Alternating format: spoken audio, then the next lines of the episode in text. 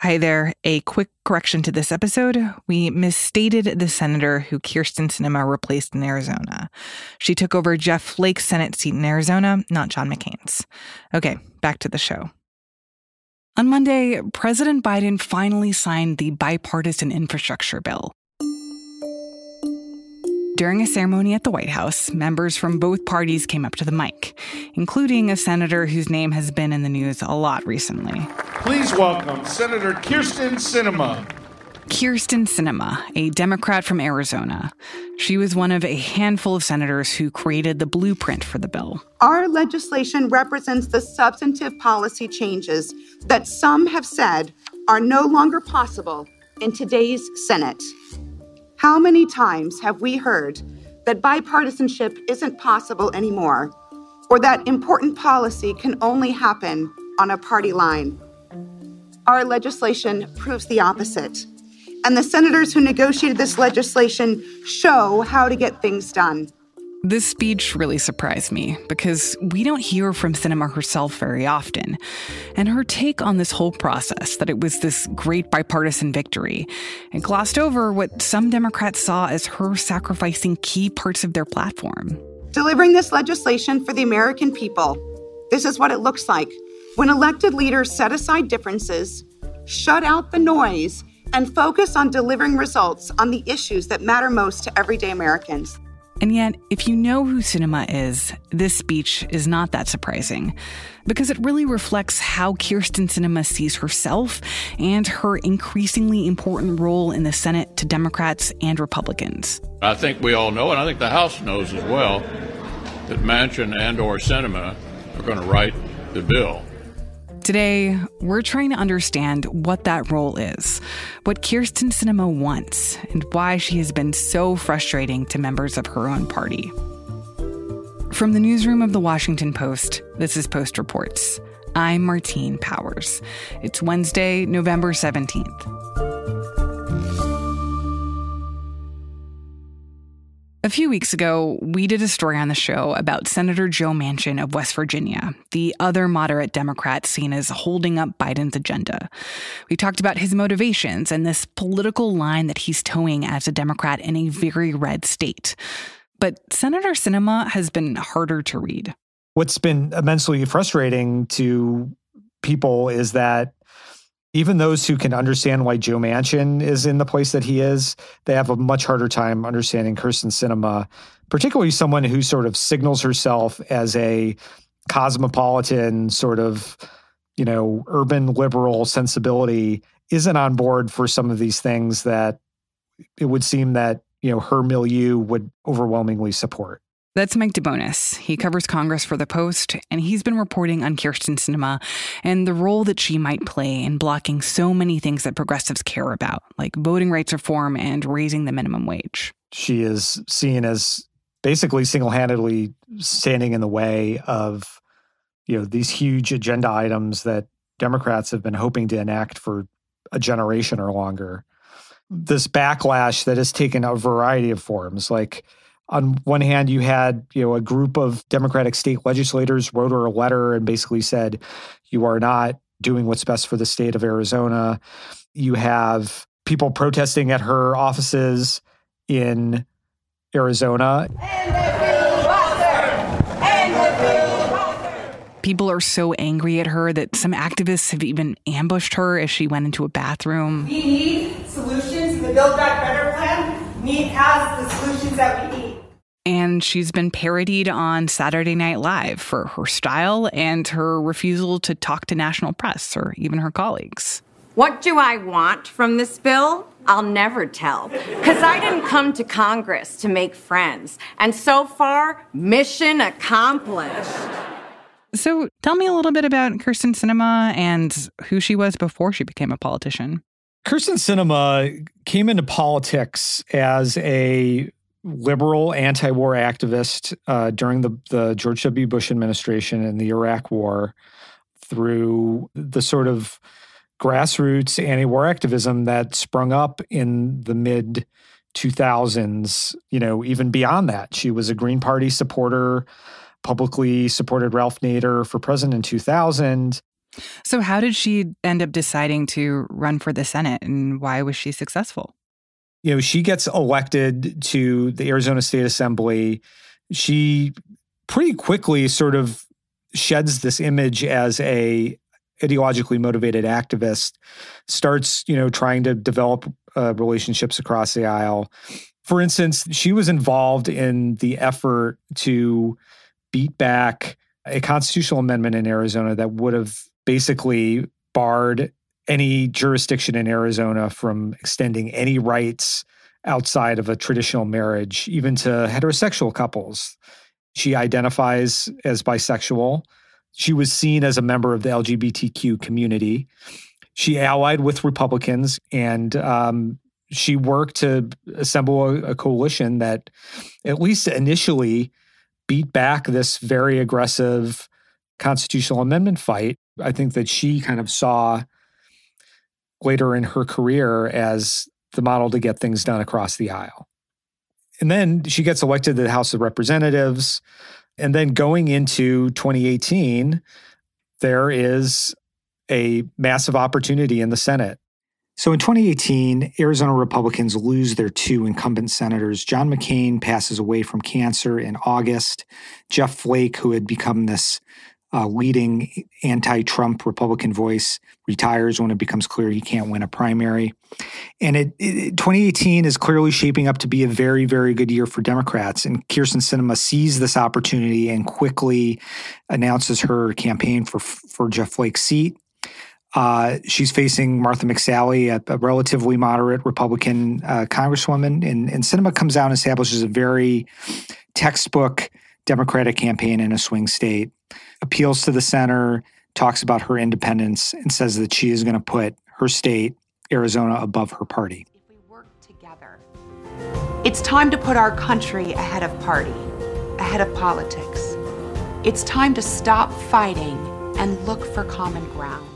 She very much embraced the image and the reputation of John McCain as a someone who has been known for breaking with their party and that's how she shaped her candidacy.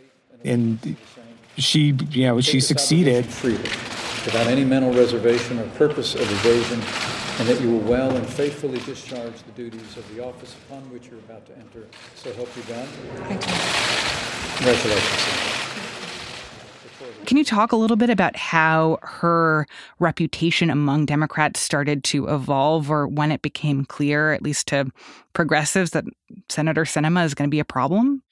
Well, I think it really became clear um, after the election of Joe Biden last year. I think that once Joe Biden gets elected, and especially come you know early January, where Democrats win the two special elections in Georgia it becomes clear that they're going to have a Senate majority, then things get interesting. Mm-hmm. And immediately they turn to the American Rescue Plan, President Biden's big stimulus bill.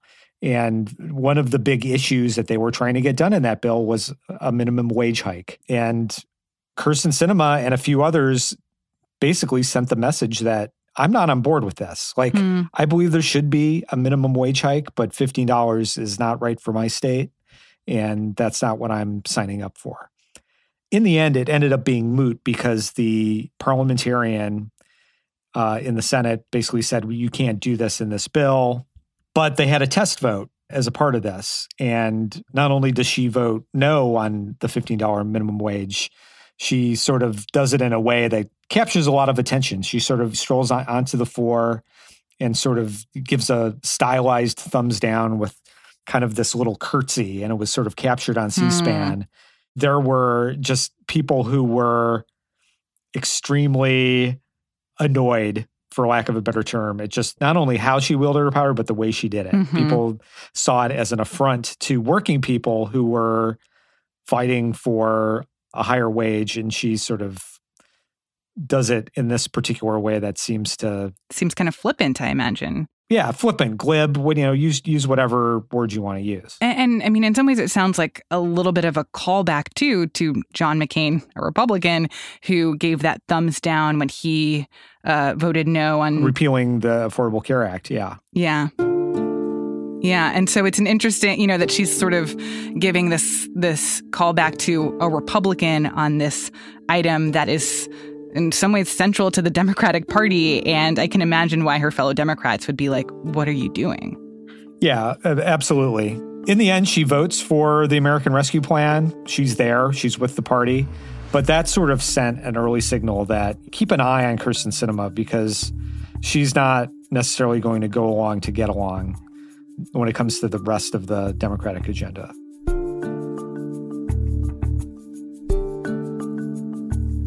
After the break, what Sinema's trajectory says about the state of the Democratic Party. We'll be right back. Hey there, I'm Dr. Maya Shankar, and I'm a scientist who studies human behavior. Many of us have experienced a moment in our lives that changes everything, that instantly divides our life into a before and an after. On my podcast, A Slight Change of Plans, I talk to people about navigating these moments. Their stories are full of candor and hard won wisdom. And you'll hear from scientists who teach us how we can be more resilient in the face of change. Listen on the iHeartRadio app, Apple Podcasts, or wherever you get your podcasts. What are some other moments over the first year of the Biden presidency where you've seen this kind of dynamic play out where Kyrsten Sinema is like, look, I'm not just going to vote with Democrats because I'm a Democrat? Well, after that, I mean, the, after the rescue plan passes, Biden turns to the bigger chunk of his agenda. What he really sees is his domestic legacy, what eventually will come to be known as the Build Back Better plan. And it's just not coming together. The Republicans aren't agreeing to enough money. Biden is kind of pushing for more and isn't getting it. And it's around this time where Kyrsten Sinema kind of sees her moment. Hmm. And she has been sort of behind the scenes sketching out what she believes could be a blueprint for an infrastructure bill that, for the most part, accomplishes the goals of what Biden sets out. She thinks she can do it in a way that can attract Republican support. So when this sort of front channel approach that Biden is engaging in seems to start falling apart, here comes Kyrsten Sinema with her back channel approach. She had been in talks primarily with Rob Portman, Republican senator from Ohio, about a group of revenue sources that could be used to fund all these infrastructure needs that actually both Democrats and Republicans support. You know, roads and bridges, obviously, but also broadband, water infrastructure. Mm-hmm. But they worked. Biden bought into it, and they get this thing through the Senate. And it, it sort of was done kind of beyond anyone's wildest expectations. And she delivers this big deal. But just as it's going to the floor, she sort of does a little skunk in the garden party move. And she puts out a statement saying, Oh, by the way, Senate Democrats, I know that a couple weeks ago you said that this other bill, the domestic policy bill with all the other stuff in it, was going to be $3.5 trillion. Well, I'm just going to let you know now that I'm not up for $3.5 trillion. Hmm. I'm not going to tell you how much I'm willing to do, but it's not $3.5 trillion.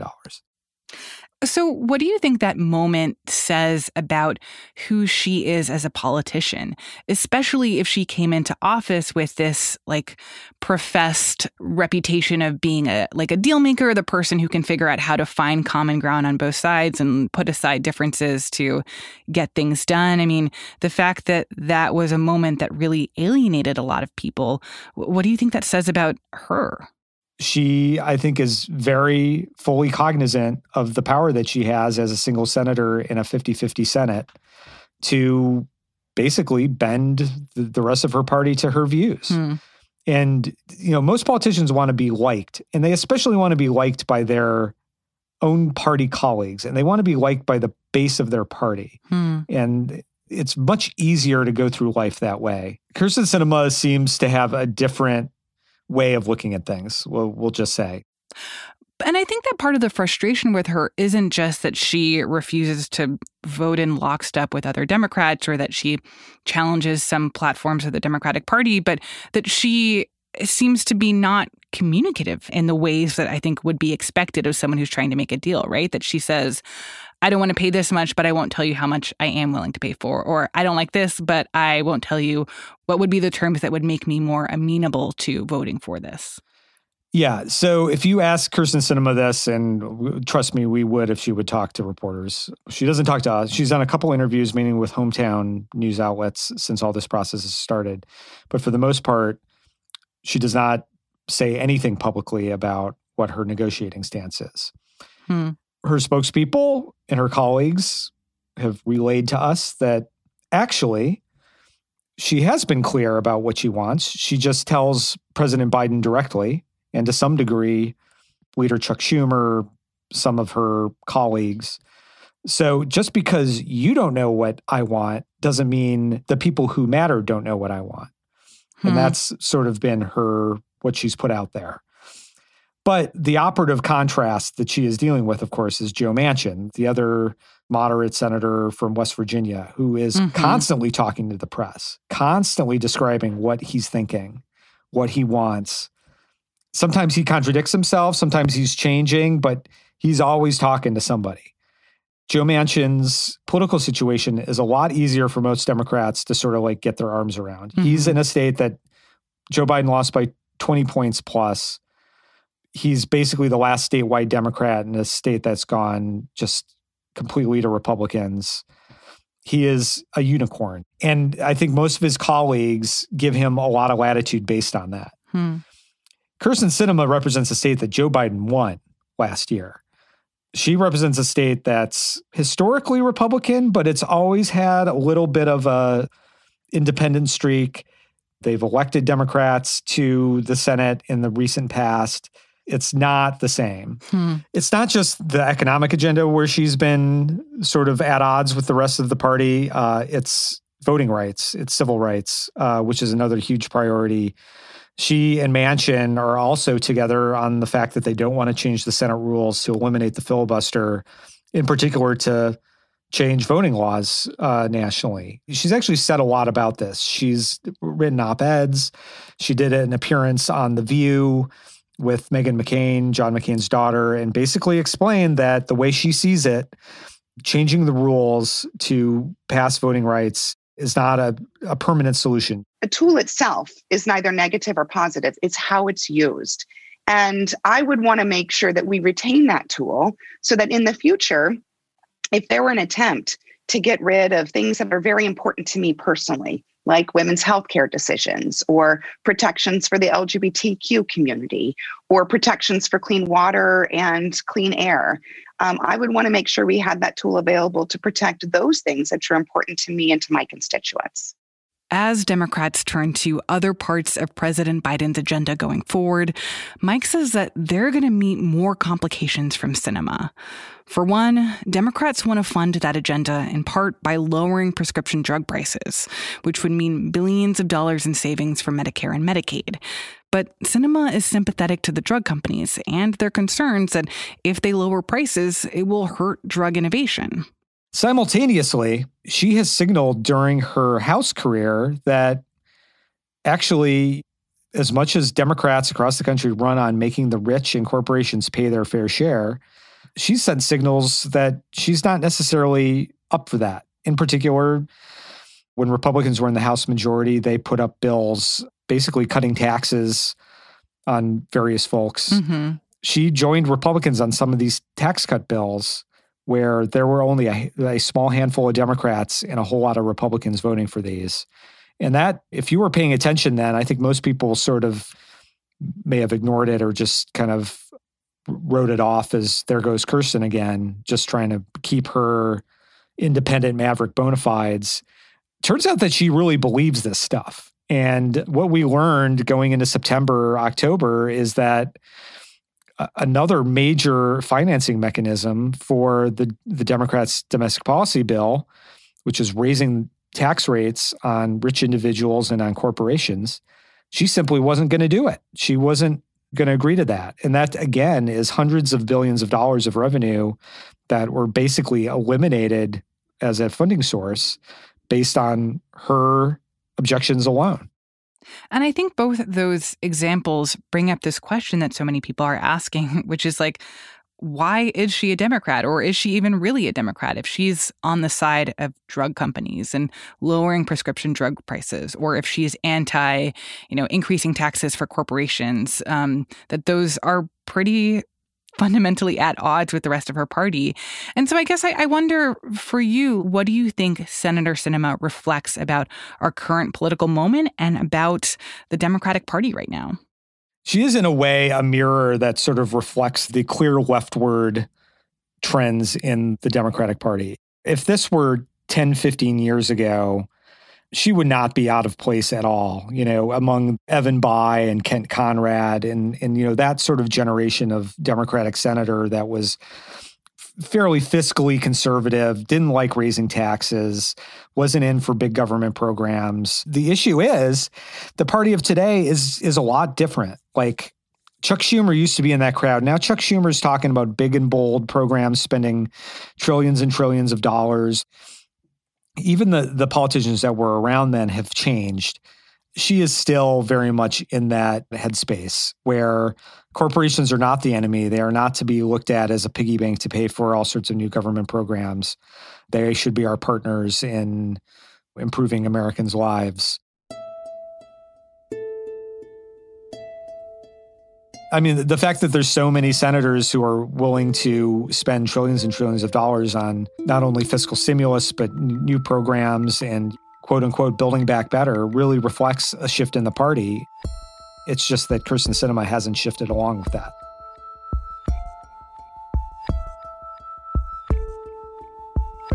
Mike DeBonis covers Congress for The Post. This story was produced by Sabby Robinson. It was edited by Rena Flores and Renita Jablonski. That's it for Post Reports. Thanks for listening. Today's show was mixed by Rennie Svirnovskiy. As the holiday season approaches, I've had a lot of questions about how to navigate social events at this stage in the pandemic.